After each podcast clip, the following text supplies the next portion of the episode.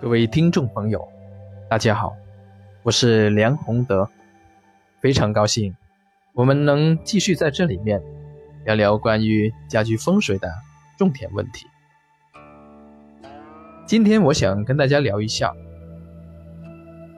装修房子的时候，客厅应不应该装吊灯呢？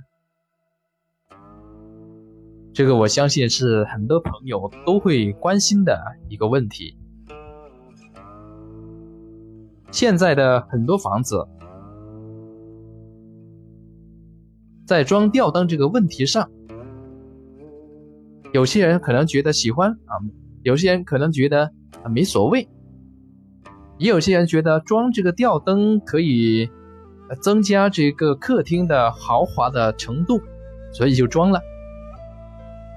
但今天我们要聊的是，客厅到底应不应该装吊灯？如果装的话呢，又有哪一些吊灯是可装的，哪一些是不可装的？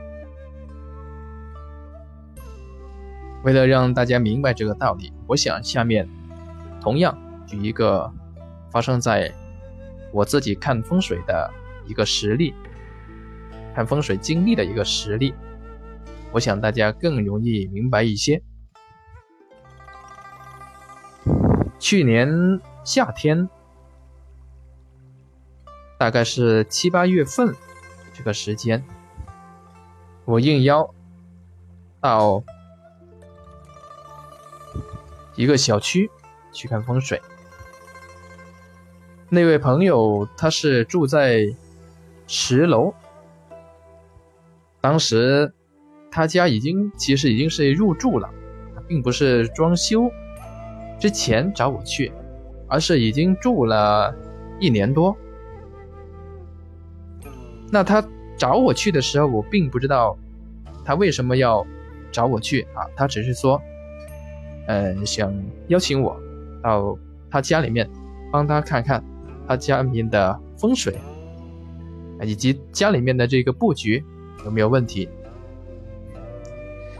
我当时去到他家的时候，刚进门就感觉到好像不太妥当。后来抬头一看，结果发现啊，原来是他的吊灯问题。那他的吊灯为什么会给我这种感觉呢？我想有一些观众朋友，有一些听众朋友，可能已经猜到了，吊灯太过于大，跟这个厅不成比例，这个是其中之一。因为他的这个客厅里面。并不算很大，更加关键的是，客厅不大的情况之下，它的这个楼层啊，就是这一个客厅的高度啊，并不像一些中空的别墅那样是比较高的，而是比较正常的三米左右的这三米左右的这种高度。那这种高度，一般来说，再装上一个吊灯。如果你这个吊灯是比较吉祥的，而且不大的情况之下，问题其实也不是很大。但问题是，他家里面的这个吊灯，它是有九层啊，有一些吊灯是分层的，有九层分了九层的这种结构。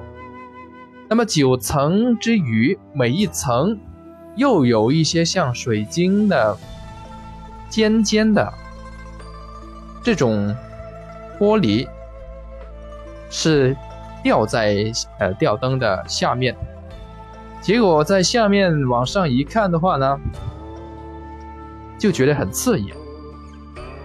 我就跟他讲了，你装了这个吊灯之后，可能很多人都不太喜欢坐在这里面。啊，这个客厅里面，啊，来活动了。其次呢，还有一种影响啊，就是住在这间房子里面的人，如果是经常坐在这里面看电视的话，他的头部啊，容易呢会感到不舒服，不时会有这种头头痛的这种问题出现。后来他就跟我讲了，确实是这样啊。我们一般回到家都不太喜欢在这个沙发里面坐，原来我还不知道为什么。现在听你一讲就明白了，这个吊灯影响了这个气场，所以在这里面，大家听完这一个例子之后，应该啊能够明白这个道理，并不是所有吊灯都适合放在客厅。那哪一种吊灯可以放呢？这个要符合几个条件。首先呢，就是我们刚才讲的，如果你这个客厅足够的宽阔，而且高度也可以的话，那么你可以装一些比较平稳一点的这些吊灯。什么平稳呢？就是没有像那一些尖尖的东西往下刺这么一种。